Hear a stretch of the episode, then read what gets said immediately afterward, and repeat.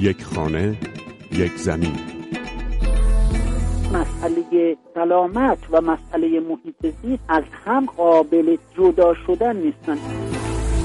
یک خانه، یک زمین. حفاظت طبیعت، حیات وحش، محیط زیست نوعی دین بوده همیشه.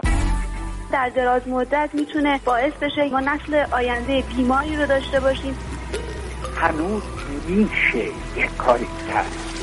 یک خانه، یک زمین.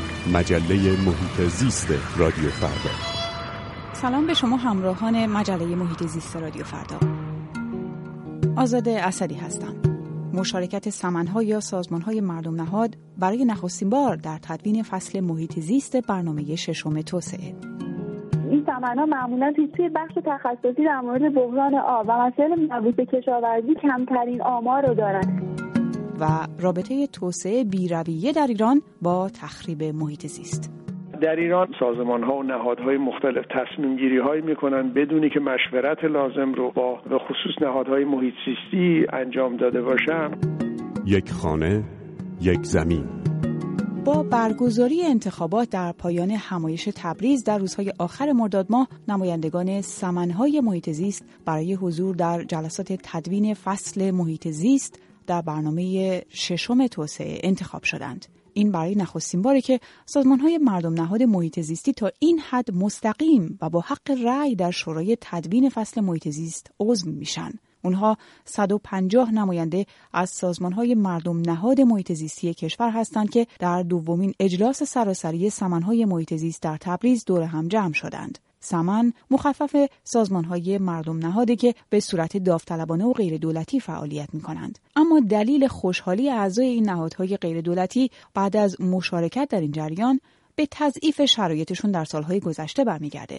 سمن‌ها در دولت قبلی به شدت محدود شدند. تعداد زیادی از اونها تعطیل شدند و بعضی با برچسب سیاسی کاری معلق موندند.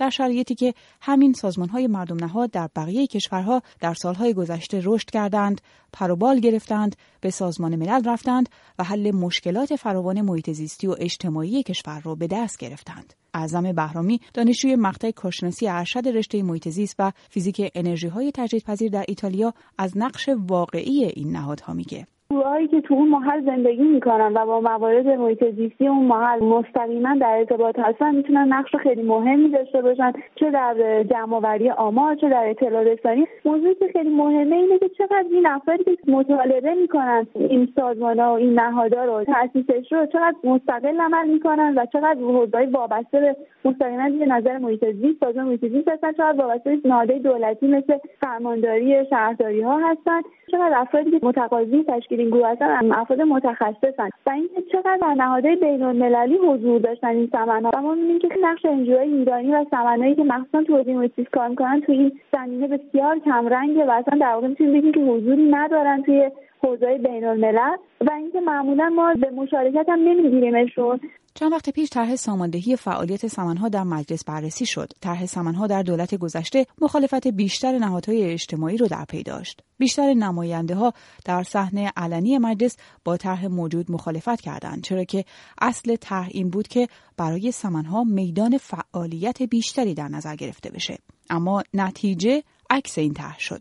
به جای میدان دادن به این سازمان‌های مردم نهاد، محدودیت‌های بیشتری برای سمن‌ها در نظر گرفته شد. بال و پرشون بسته شد و نگرانی از داشتن هدف‌های سیاسی همه فعالیت‌های اونها رو تحت تأثیر قرار داد. حالا محمد دویش، مدیر کل دفتر آموزش و مشارکت‌های مردمی سازمان حفاظت محیط زیست، از دستاوردهای این نهادهای مهم زیست محیطی میگه و مشاهدات اعضای این نهادها که میگن دلسوز دریاچه‌های رو به خشک شدن و رودهای آلوده و جنگل‌های در آتش کشورند. اعظم بهرامی که مدتی روی موضوع سمن‌های محیط زیستی ایران پژوهش کرده، از نقاط ضعف اونها میگه که شاید با محدود کردن و محروم شدن اونها از فعالیت عمیق‌تر شده. این سمن‌ها معمولاً توی بخش تخصصی در مورد بحران آب و مسائل مربوط به کشاورزی تقریباً کمترین آمار رو دارن.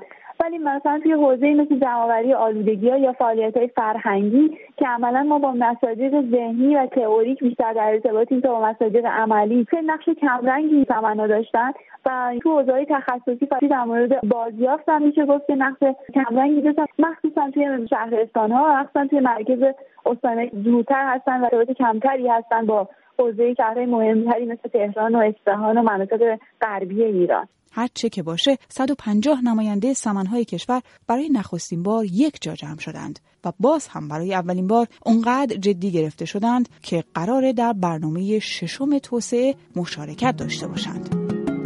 یک خانه یک زمین.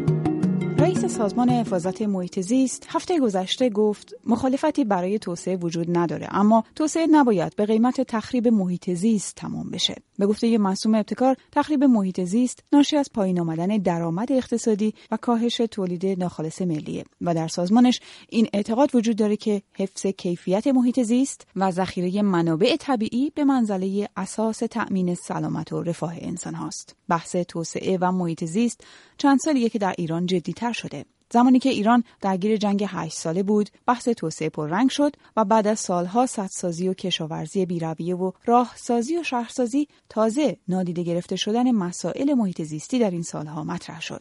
چرا توسعه در این سالها در ایران بدون داشتن گوش چشمی به محیط زیست در کشور ادامه پیدا کرد؟ از علی اکبر مهدی، مدرس در دانشکده جامعه شناسی در دانشگاه ایالتی کالیفرنیا در نورثریج در آمریکا بشنویم.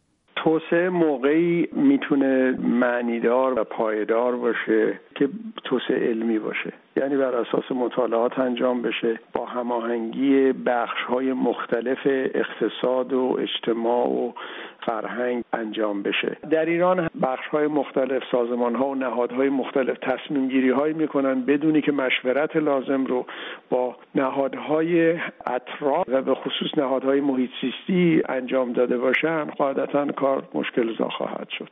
به طور مشخص الان در ایران بعد انقلاب گفتن هر کسی کشاورزی بکنه امکاناتی در اختیارشون قرار میگیره. در اصفهان برنج تولید میکنن، سدی هست اونجاست، آب سد جمع میشه، سد منطقه هم برای افرادی که برنج کشت میکردن آب رو میرسونده، ولی کم کم وقتی که با مشکلات محیطی مواجه میشن اون آب صرف کشت برنج میشه و زاینده رود خشک میشه.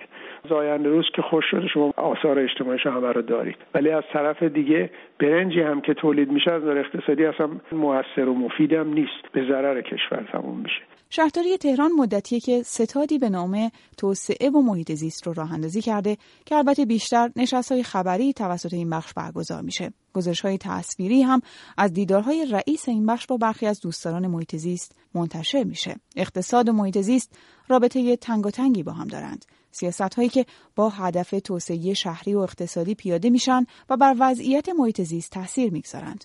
بعضی از کارشناسان گفتن اگر تخریب محیط زیست در کشور ریشه در کارکرد اقتصادی داشته باشه، راه حل رو هم باید همونجا پیدا کرد. علی اکبر مهدی، جامعه شناس در نورثریج در آمریکا که روی موضوع توسعه هم پژوهش کرده، از نبود اولویت بندی برای محیط زیست در فرآیند توسعه در ایران میگه. یک سلسله از مسائل محیط زیستی ما ناشی از تصمیم گیری های غلطی است که نهادهای سیاسی بر اساس ضرورت سیاسی رفتار میکنند. در یک منطقه کردستان که همه مسائل اون منطقه تبدیل به مسائل امنیتی شده، دولت بیشتر نگران امنیت اونجاست تا نگران باشه که توسعه شهری آیا تطابق با محیط زیست داره یا نداره. مسئله دیگر فرهنگی هست، عدم آشنایی جامعه، عدم آشنایی حتی کسانی که تحقیقات رو انجام میدن، این کارها رو برنامه‌ریزی میکنن.